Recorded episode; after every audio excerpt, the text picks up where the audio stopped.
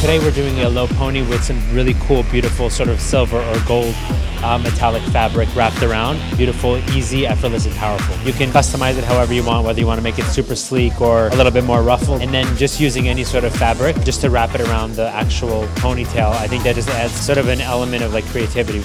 The hair was amazing. I wanted to do these really cool kind of chains that were still loose and wavy, so it feels like light, but it's still like edgy and hard. We're just doing a really clean, low ponytail that will sit on the nape of the girl's neck. We're just taking our time when we blow dry and straighten the hair so that we don't create frizz. And it's not distracting in the front, but then there's an element of surprise because we're tying with a string in the back. This is a very achievable look. It's very simple. All you would have to do is swap your elastic for a string or decorative accessory.